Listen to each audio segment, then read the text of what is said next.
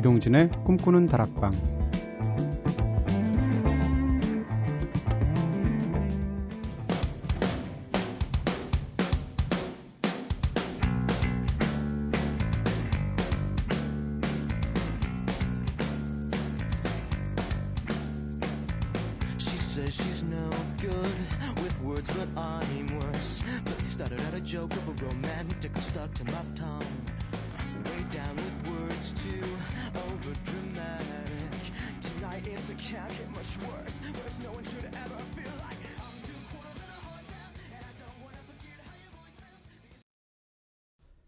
안녕하세요. 이동진입니다. 이동진의 꿈꾸는 다락방 오늘 첫 곡으로 들으신 노래는 Fallout Boy의 Dance Dance 들으셨습니다. 아, 초반부터 너무 달린 것 같죠?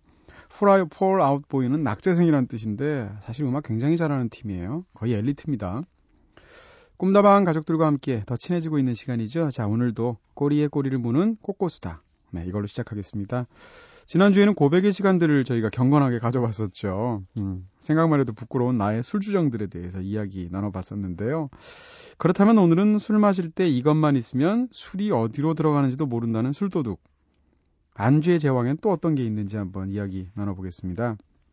방송 두고 보내주셨던 여러분들의 의견들도 차곡차곡 모아두었다가 우리 마음대로 시간에 함께 나누고 있죠. 자, 오늘도 여러분들의 다양한 의견들 많이 보내주시고요. 그럼 먼저 제작진의 이야기부터 오늘도 듣고 오겠습니다. 선우의 술도둑.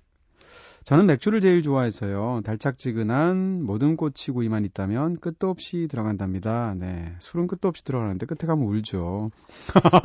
네. 딱한 번 울었는데, 선우 작가. 아, 그걸 가지고 지금 몇 번을 놀리는 거야? 네. 근데 모든 꽃이는 사실 정종 안주 아닌가요? 그쵸? 정종으로 먹으면 제일 맛있죠. 요즘 모든 꽃이 거리에서 드시는 분들 굉장히 많은데 좀 약간 흉하기도 해요. 그 꼬치를 들고 다니면서. 네. 은지의 술도둑. 저에게 안주의 제왕은 싱싱한 회였는데요. 얼마 전부터 국장님께서 사주신 곱창 전골의 매력에 흠뻑 빠졌답니다. 아, 곱창 전골과 함께하는 술의 그 목넘김이란 요새 곱창 전골 맛집 찾느라 혈안이 되어 있어요. 서울의 곱, 곱창 전골 맛집 아시는 꿈다방 가족분들 계신다면 추천 부탁드립니다 하셨습니다. 야, 곱창 전골 나도 못 먹는데 이거. 굉장하세요. 그리고 사용하는 이, 이 뭐라 그러나요? 어휘가 거의 이태백이에요. 술 마시는데 목 넘김을 얘기하시는 거. 와, 참 네, 대단하십니다. 저는 네, 최고의 술안주는 뭐 뒷담화 아닌가? 뒷담화? 네. 서로가 미워하는 사람 뒷담화하면 뭐 3시간 동안 그냥 네, 말술을 먹어도 안 취하지 않나요? 네. 농담이고요. 음, 저는 포 좋아합니다. 그러니까 뭐 말은 네. 쥐포도 괜찮고 뭐 한치회 한 한치포 뭐 오징어포 등등. 근데 육포는 좀 잘 못 먹겠더라고요. 어쨌건 포 먹, 포 먹으면서 술 마시다 보면 진짜 포만감이 저절로. 네. 황신혜 밴드 노래 듣겠습니다. 짬뽕.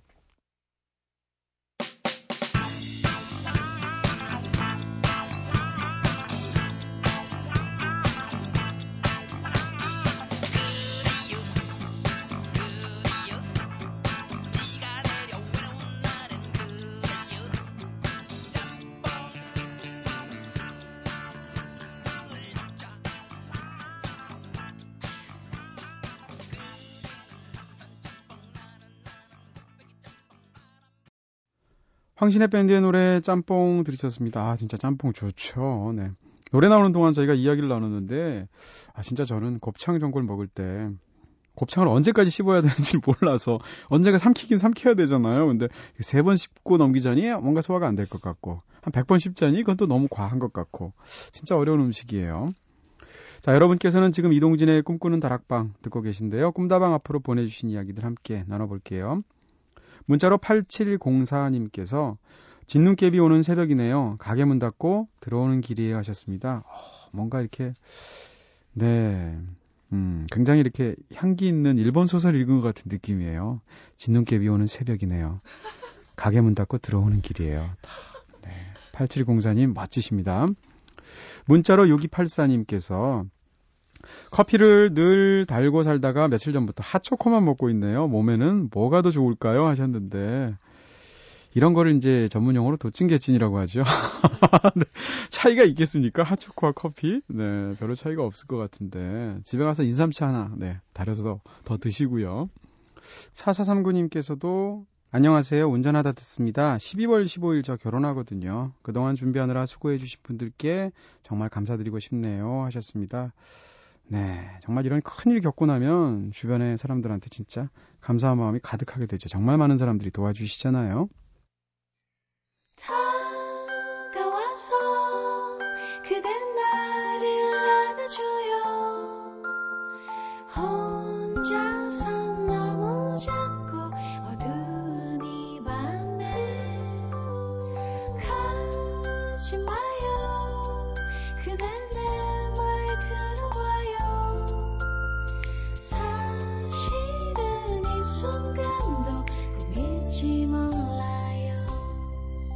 이동진의 꿈꾸는 다락방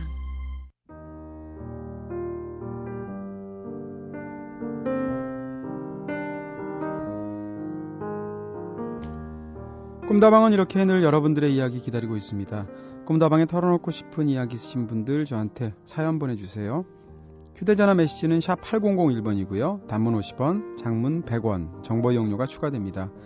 무료인 인터넷 미니, 스마트폰 미니 어플, 꿈다방 트위터를 통해서도 참여 가능하시죠. 음, 9299님의 신청곡 들을까요? 베이비페이스의 Sleigh Ride.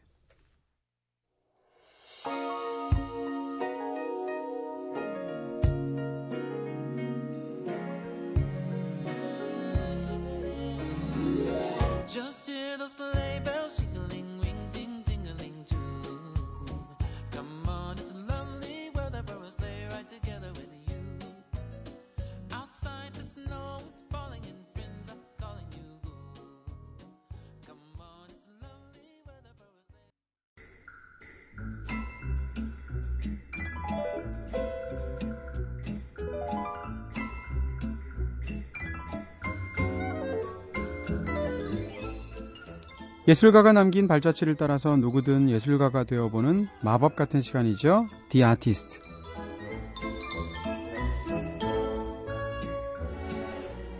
삶을 풍요롭게 하고 우리들에게 끊임없이 자극을 주기도 하는 예술가들의 이야기 나누는 시간이죠. 지난주에는 바르셀로나를 대표하는 천재 건축가 안토니 가우디의 삶을 함께 들여다봤었는데요. 그래서 그런지 바르셀로나에 대한 이야기 정말 많이 보내주셨어요. 꿈다방 미니 게시판을 통해서 진미영님께서 어, 스페인을 제가 보름쯤 여행했거든요. 그런데 여기 바르셀로나만 딱 못 갔네요. 다시 바르셀로나만 한 번 더 도전해야 할 것 같네요 하셨는데 보름이 아니라 여기 1년 반을 여행하셨어도 바르셀로나를 못 가셨으면 그 스페인 여행은 무효입니다. 네. 진미영님 앞에서 제가 네 오만하게 한번 말씀을 드립니다. 김지연님께서는 영화 내 남자의 아내도 좋아해서 본 바르셀로나가 생각나네요. 아직 유럽에 가보지 못한 제게는 꿈의 도시예요 하셨습니다. 내 남자의 아내도 좋아해서도 바르셀로나가 굉장히 멋지게 나오죠. 사그라다 파밀리아도 이 영화 중에 나와요. 정미정님께서는 유럽 내에선 웬만한 도시들은 다 1시간 전후인 것 같아요. 기차로도 많이들 가고 말이죠. 이태리 동유럽은 조금 더 걸리겠지만 말이에요.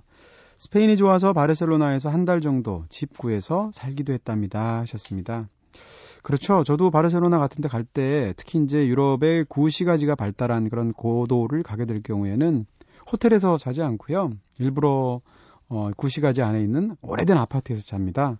생각보다 비용도 비싸지 않고 또 정말 바르셀로나 사람들이 사는 것 같은 그런 느낌을 받게 되거든요. 여러분 혹시 가실 일 있으면 2박이나 3박 정도 되면 다 아파트 구할 수 있거든요. 그러니까 이런 허름한 아파트들 구하셔서 한번 지내보시면서 조리도 해먹 하고 이러면서 하면 훨씬 더 네, 생생한 여행이 되지 않을까 그런 말씀을 드리고요. 꿈다방 게시판을 통해서 이보람님께서 가우디 편 너무 좋았습니다. 사실 지금 제가 바르셀로나에 살고 있거든요. 저희 집 창가에서 사그라다 파밀리아가 잘 보인답니다. 사그라다 파밀리아는 야경이 정말 훌륭해서 야밤에 산책 겸해서 자주자주 가요. 성당을 보고 있으면 가끔씩 내가 진짜 여기 살고 있는 게 맞나 싶을 정도로 믿겨지지가 않는답니다. 정말로 대단하거든요. 근데 동진 DJ 어디서 찍으면 제일 예쁘게 찍히는지도 알고 계시네요. 저도 말씀하신 그 연못 가운데 벤치에 앉아서 넋을 놓고 보고는 한답니다. 하지만 외관만큼 내부도 참 압도적이죠. 너무나 아름다워요. 사진 하나 올렸는데 많이 잘려서 아쉽네요. 아침에 일찍 가면 공사하는 모습도 자세히 볼 수 있답니다. 하여튼 팟캐스트로 열심히 듣다가 너무 반가운 마음에 몇 자 적어봅니다. 꿈꾸는 다락방 정말 좋아요 하셨습니다. 야 이보람님 어디 가서 누구랑 대화하실 때 나 사그라다 파밀리아 보이는 집에 사는 여자야 딱 하시면 네 홍대에서 음악하는 여자 이소영 씨만큼 폼납니다. 네, 굉장하고요. 자 그럼 이번 주도 새롭게 시작해 보겠습니다. 오늘은 특별하게 강하나님께서 어, 게시판에 올려주신 추천 아티스트 함께 이야기해 볼까 합니다. 간단한 사연 먼저 소개해 드릴게요. 우리나라 화가이신 이중섭님을 좀 더 알고 싶습니다. 그의 파란만장하고 슬픈 삶에 대해서 예전에 평전으로 읽고서 참 안쓰러웠던 생각이 나는데요. 라고 적어주셨습니다. 그래서 오늘은 맞춤형 코너로 준비해봤습니다. 네. 한국 근대미술의 선구자이자 한국이 낳은 자랑스러운 민족 화가죠. 뜨겁게 사랑을 받는 정말 가장 유명한 화가 아닐까요? 네, 아마 투표를 하게 되면 강 하나님께서 추천해 주신 아티스트 이중섭 화가의 삶의 발자취를 따라서 함께 떠나볼게요.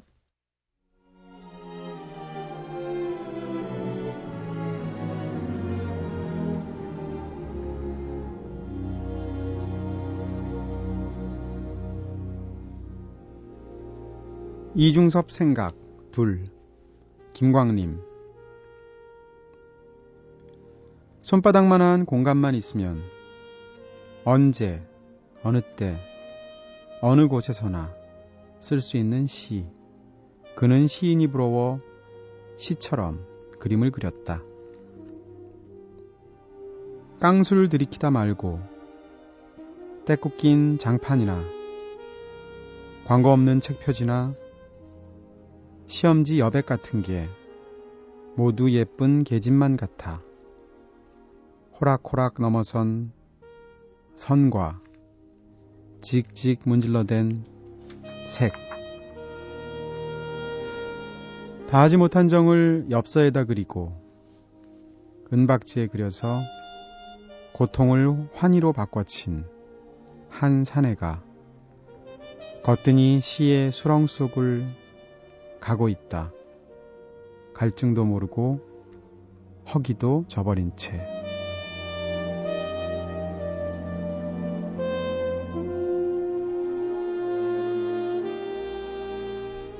네, 김광림 시인이 쓴 이중섭 생각이라는 연작시들 중에서 두 번째 시를 읽어드렸습니다. 김광림 시인은 오랜 시간 그의 곁에서 직접 함께하기도 했던 친구이기도 했죠. 이중섭 화가에 대한 각별한 애정이 잘 드러나 있는 시였습니다. 이렇게 두 예술가가 시와 그리고 또 회화를 통해서 서로가 연결되는 순간이 시에서 드러나는 것 같아요.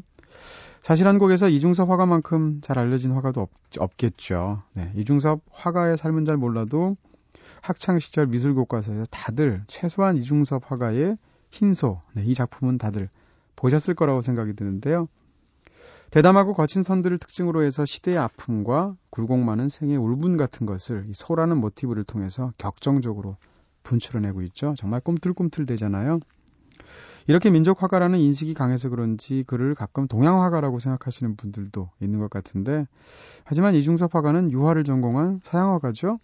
박수근 화가와 함께 한국 근대 서양화의 양대 거목으로 평가받고 있기도 합니다. 비록 지금은 그림 한 장에 수천만 원에서 심지어는 수십억 원까지 호가하게 되는 한국에서 가장 사랑받는 전설적인 화가가 되었지만 짧았던 그의 한 평생은 지독한 가난, 그리고 아내와 자식들과의 이별, 그리고 쓸쓸한 죽음으로 점철된 불행한 삶이었습니다.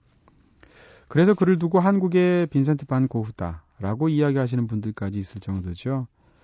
어, 그러나 예술가의 비극적인 생애, 그리고 열정적인 예술혼을 바탕으로 비추어진 그 극단적인 모습들은 오히려 그의 내면과 예술 세계를 이해하는데 걸림돌이 되는 경우도 많죠. 지나치게 신화화가 돼서요. 오늘은 그의 작품들과 주변 지인들의 이야기들을 통해서 그동안 덜 알려졌던 그의 인간적인 모습들을 함께 이해해보는 시간 가져보도록 하겠습니다. 어, 그 2007년도에 발표되었던 이중섭 화가의 추모 앨범이 있었죠. 김광석의 이등병 편지, 네, 이등병의 편지를 작곡했던 김현성 씨의 곡인데요. 김현성 씨의 그 산의 이중섭 듣고 오겠습니다.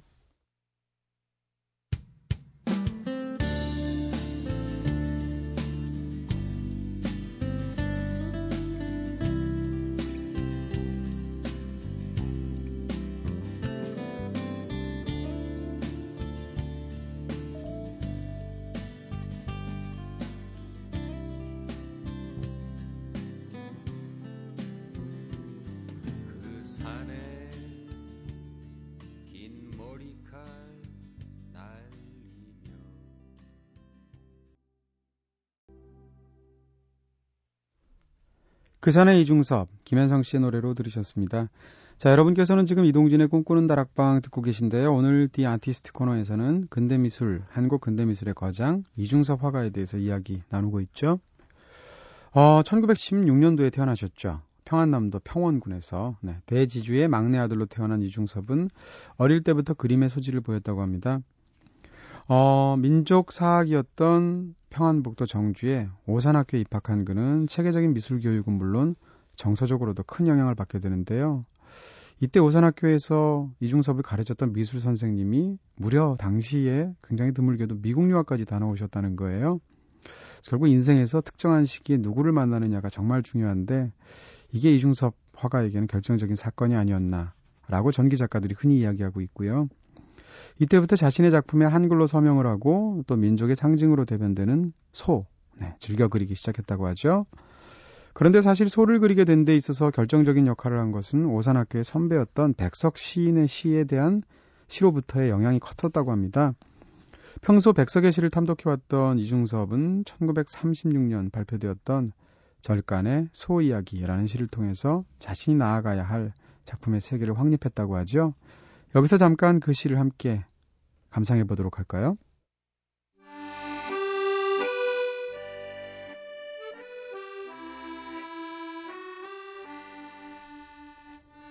절간의 소 이야기 백석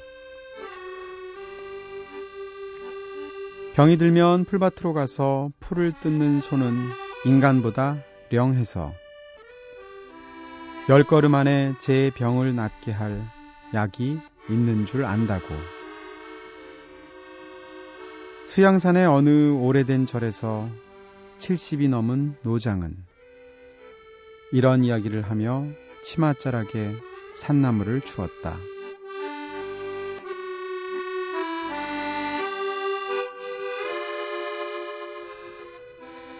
네, 절간의 소이야기 백석 읽어드렸는데요.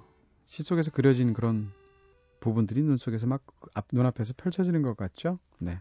그 얘기하는 사람이 어떤 추임새하며 동작하며 이런 것들이 떠오르게 됩니다. 자, 아버지를 일찍 여의었던 이중섭에게 소는 어렸을 때부터 특별한 존재였다고 하는데요. 소를 관찰하기 위해서 하루 종일 소만 바라보고 있다가 심지어는 소도둑으로 몰리기도 했다고 하죠. 존경과 두려움의 복합적인 감정을 품게 하는 대상이었지만 동시에 미지의 존재였고 또한 무한한 가능성을 지닌 희망의 상징이기도 했는데요. 백석의 시가 발표된 이후에 소가 민족과 자신의 예술성을 대표하는 상징이라는 생각을 굳게 하게 됐다고 합니다. 어, 그리고 이중섭 화가는 작품에서뿐만이 아니라 평소 생활에서도 민족의 자부심, 네, 이런 것들을 높이기 위해서 항상 노력을 하는 그런 사람이었다고 하는데요. 일본 유학 시절에 만났던 연인 야마모토 마사코, 네, 부인이죠. 어, 이중섭을 따라서 나중에 한국으로 들어오게 되자 이남덕이라는 한국 이름을 선수 지어주면서 한국식 혼례를 올리면서 결혼하기도 했고요. 남자 복이 있다는 얘기인가요? 이남덕? 네. 당시에는 수염이 없는 말끔한 모던 보이가 유행하던 시기였는데 이중섭은 독립지사들처럼 코수염 기르면서 조선인의 자존심을 지키려고 했다는 말이 또 전해지기도 합니다. 그리고 일본 유학 시절에는 일본 학생들이 있는 자리에서도 민족의 기상이 넘치는 노래들을 당당하게 불러 제껴서 친구들을 놀라게 하기도 했다고 하는데요. 그 중에서도 이중섭이 가장 즐겨 부르던 애창곡이 소나무였다고 하네요. 네. 오늘은 바비킴의 버전으로 함께 듣고 와서 계속 이야기 이어나가 볼게요.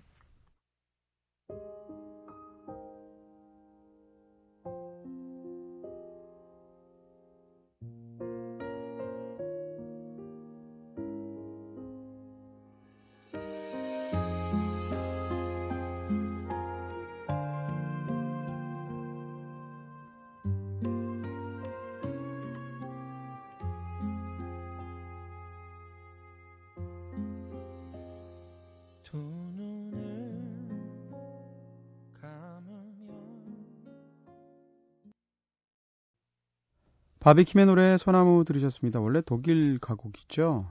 가사도 참 진짜 어떻게 보면 좀 비장하기도 하고 아름답기도 한데 소나무 같은 노래, 선구자, 뭐 아침 이슬 이런 노래 들으면 네 엄숙해지고 숙연해지면서 아 바르게 살아야지 이런 생각이 저절로 드는 음악들 아닌가 싶어요. 짧은 삶을 살아, 살았지만 이중섭은 사실 꽤 많은 작품을 남긴 화가죠. 어, 이중섭이 남긴 작품으로는 유화 60여 점, 드로잉 150여 점, 엽서와 88점, 88점, 88점, 점이라고 해야겠죠. 꿈다방하고도 인연이 깊은 화가세요. 그래서 이은지 작가를 위해서 은지화도 120점을 그렸습니다. 은지화가 뭔가 싶으실 텐데 담배값 같은 거 옛날에 이렇게 보시면 안에 그 담배 은박지들 있죠. 그러니까 이중으로 포장된 속 그 포장지, 네, 그 그걸 은지라고 하는데 그걸 펴가지고 그 뒤에도 그림을 그렸죠. 이은지 작가의 어머님이 이중섭 화가를 참 좋아하셨나 봐요. 네. 근데 안타깝게도 전시에 출품된 작품은 절반에 맺히지도 못했다고 하는데요. 나머지 작품들은 관리가 소홀해서 그 행방이 묘연해졌다고 합니다. 이중섭 화가는 살아생전에 자신의 작품을 거리낌 없이 나눠주기도 했다고 하는데, 어, 그런 어떤 여러 가지 이유들 때문에 그의 작품이 세상에 새롭게 드러날 때마다 위장 논란으로 상당히 시끌시끌하기도 했었죠. 근데 위장 논란이 참 음, 옆에서 그 논란을 보고 있는 사람의 마음까지 안타깝게 만드는 게 종종 유가족까지 연루가 된다는 거예요. 마찬가지로 이중섭 화가의 경우도 그랬었고요. 이중섭 화가의 작품이 그만큼 가치가 높다는 얘기겠지만 살아있을 당시에 그는 사실 화가로서 그렇게 큰 빛을 보지 못했다고 하죠. 이중섭 화가가 성공할 수 없었던 가장 큰 요인 중에 하나는 어, 북에서도 그리고 남에서도 외면당한 채 평생을 사상 검증에 시달렸기 때문이라고도 합니다. 표현의 자유를 찾아서 남으로 내려왔지만 남한에서도 그의 그림은 환영받지 못했는데요. 오히려 어, 그림의 스타일이 풍기물란하다라는 이유로 전시회에서 강제로 철거를 당하기도 했었습니다. 이렇게 정서적으로 반사회적인 작가로 낙인 찍힌 이중섭은 결국 생전에 화가로서 성공을 거두지 못하고 극심한 생활고에 시달렸는데요. 이 때문에 생활고에 지쳐서 아내와 두 아이들과도 생이별을 할 수밖에 없게 되었죠. 일정한 시기가 지나서 아내는 두 아이들을 데리고 일본으로 돌아갔으니까요. 하지만 고달픈 삶 속에서도 그가 더욱 열정적으로 음악에 음악이 아니죠. 그림에 몰두할 수 있었던 이유는 바로 가족과 함께 지낼 수 있게 되는 날을 꿈꾸고 있었기 때문이라고도 합니다. 그래서 그는 시도 때도 없이 그림을 그렸는데 진짜 캔버스나 스케치북이 없으면 합판에다 그리기도 하고요. 맨종이에 그리기도 하고 또 종이 구할 돈이 떨어지면 친구들에게 담배값에 있는 은박지 구해달라고 해서 그 은박지에다가 은지화를 그리기도 했던, 했다는 거죠. 당시에는 그 작품의 가치를 높게 평가하지 않았는데 후세에는 그런 은, 은지화를 독창적인 기법이라고 평가하면서 그 고유성을 인정받아서 몇 작품이 지금 뉴욕 현대미술관에 소장되어 있기도 합니다. 그를 오랫동안 지켜봐온 친구들과 가족들은 이중섭이 세상과 어울리지 않는 너무나 뛰어난 재능 그리고 또한 순수한 영혼의 소유자였기 때문에 비극적인 삶을 살 수밖에 없었다. 이런 이야기를 하기도 하는데요. 이와 같은 그의 천진난만하고 온기 넘치는 성품은 특히 군동화에서 열심히 나타나고 있죠. 소 그림은 남성적이고 힘이 넘치는 데 반해서 군동화에서는 맑은 동심과 가족을 그리워하는 애틋한 마음 같은 것을 살펴볼 수 있는데요. 한 사람이 그렸다고는 생각할 수 없을 정도로 정말 다양한 매력들을 보여주고 있기도 합니다. 그는 이렇게 그림으로 메시지를 전달하는 시대의 투사이기도 했지만 한 가정에서는 한없이 따뜻한 가장이기도 했습니다. 일본에 가 있는 아내와 아들들에게는 시간이 날 때마다 직접 그림을 그려서 엽서를 붙였다고 하죠. 그렇게 그리운 마음을 표현하기도 했다는데요. 또한 문학적인 감성이 뛰어났기 때문에 문인 친구들도 참 많았다고 합니다. 그 중에서 그의 오랜 친구였던 시인 구상 역시 그를 추억하면서 글을 남기기도 했는데요. 짧게 나눠볼게요.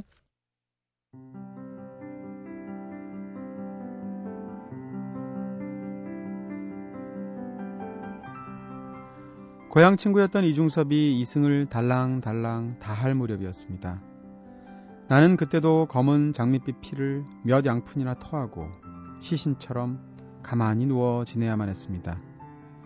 하루는 그가 불쑥 나타나서 애들 도화지 한 장을 내밀었습니다. 거기에는 애호박만큼 큰 복숭아 한 개가 그려져 있고 그 한가운데 씨 대신 쬐끄만 머스매가 기차를 향해서 만세를 부르는 그런 신용을 하고 있었습니다. 나는 그것을 받으며 이건 또 자네 바보짓인가 도깨비 노름인가 하고 픽 웃었더니 그도 따라서 씩 웃으면서 복숭아 천도복숭아 님자 상이 우리 구상이 아 님자 상이 우리 구상이 이걸 먹고 요걸 먹고 어서 빨리 나으란 그 말씀이지 흥얼거리더니 휙 돌쳐서 나가버립디다.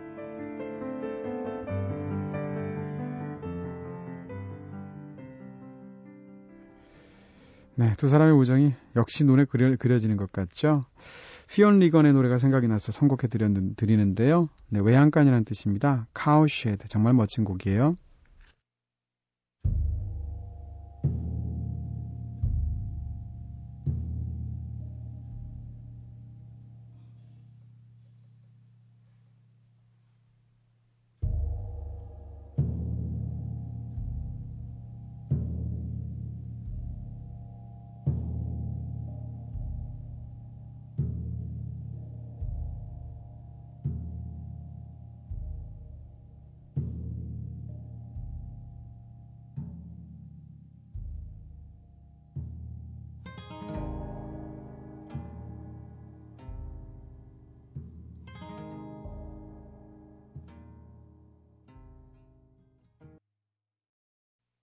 네, Fionn Regan의 노래 Cowshed 들으셨습니다.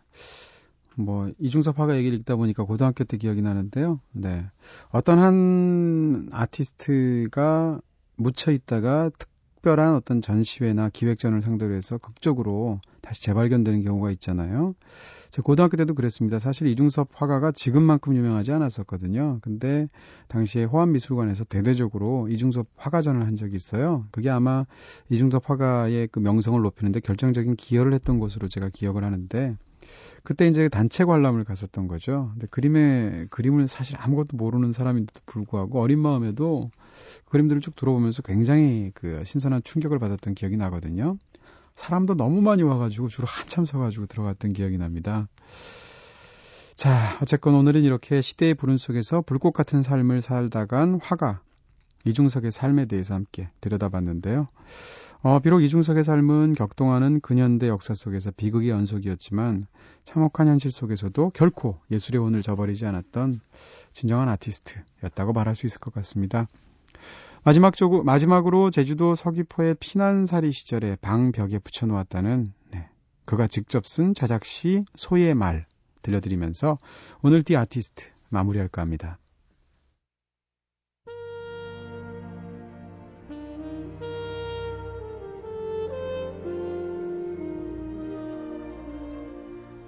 높고 뚜렷하고 참된 숨결. 나려 나려 이제 여기에. 곱게 나려. 두북두북 쌓이고 철철 넘치소서. 삶은 외롭고 서글프고 그리운 것. 아름답도다 여기에. 맑게 두눈 열고 가슴 환히 해치다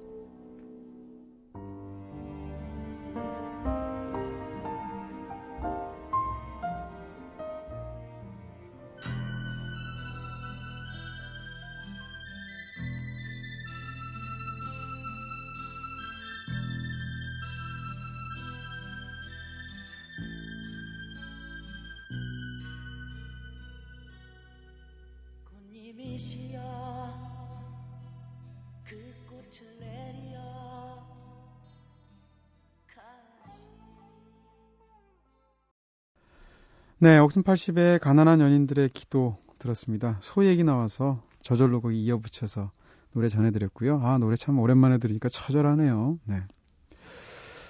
오늘 디 아티스트에서는 이중섭 화가에 대해서 말씀드렸는데 이중섭 화가는 사실 말년의 마지막 3, 4년간 가족이 일본에 떨어져 있으면서 그렇게 보고 싶어 했는데 결국 3, 4년간 만나질 못했죠. 그래서 결국 홀로 그렇게 사무치는 어떤 그런 마음으로 가족을 그리면서 쓸쓸히 세상을 떠났는데요. 그런 것들 생각하면 참 마음이 아픕니다. 아무리 예술이 우리 곁에 남아있지만 말이죠. 어쨌건 오늘 디 아티스트에서는 이중섭 화가에 대해서 한 시간 동안 알아봤습니다.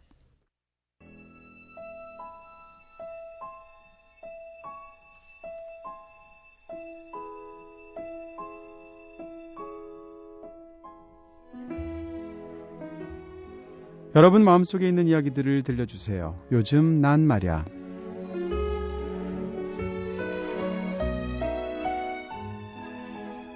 오늘은 조윤경님의 글을 함께 나누어 보려고 합니다. 요즘 어떤가요? 요즘 전 가을을 만나기도 전에 겨울이 온 것 같아서 좀 우울합니다. 어떤 이별도, 어떤 만남도 정해진 것 없이 물 흘러가듯 빠져나간 관계들처럼 그렇게 계절의 변화에 따른 즐거움을 느낄 새도 없이 훌쩍 날아가 버린 가을을 보면서 첫사랑의 추억을 냉큼 빼앗아서 그래 그땐 네가 그랬지라고 놀리는 친구 녀석처럼 얄밉고 또 밉습니다. 아무래도 두 장도 채 남지 않는 달력을 인식한 후부터 부쩍 초조해지더라고요. 남은 2012년 어떻게 보내야 하나 막막한가 봅니다.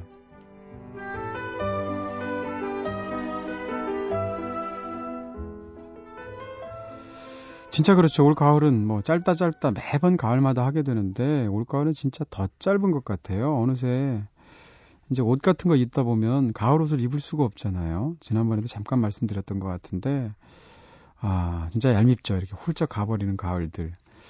근데 또 한편으로는 이런 생각이 듭니다. 이제 곧 겨울이 오고 12월은 또 정신없이 이렇게 몰아치잖아요. 뭐 송년회다 뭐다 또 회사에서 마감도 해야죠. 학생들은 또 마무리도 하고 기말고사도 쳐야죠. 근데 어떤 면에서 보면 그렇게 12월이 막 정신없이 막 가고 또 이제 1월이 되면서 한 해가 시작하게 되는데 한편으로는 이렇게 차갑고 쓸쓸한 겨울에 한 해의 끝과 시작이 있다는 건 참 다행이라는 생각도 들어요. 예를 들어서 겨울에 사실 이렇게 희망을 보기 어렵고 좀 뭔가 이렇게 기분 좋아지기 어렵잖아요. 근데 어찌됐건 12월의 그 한겨울 속에서 그 31일을 보내고 나면 1월 달이 되면 아직도 날은 차고 너무나 추운 겨울이지만 그래도 새로운 해가 시작이 되잖아요. 그렇게 겨울에 새로운 한 해의 시작과 또 지난 한 해의 끝이 있다는 것 자체가 캘린더 문화를 만들어낸 어떤 인류의 지혜 같은 게 담겨 있는 게 아닌가라는 생각들을 하게 되고요. 예를 들어서 3월달 같은 때가 만약에 그해 첫 시작인 1월이라고 가정하면 그 전해인 전해인 11월, 12월 한참 추운데 얼마나 마음이 삭막해지겠어요. 그런 생각이라도 하면서 위로가 됐으면 좋겠습니다. 조윤경님.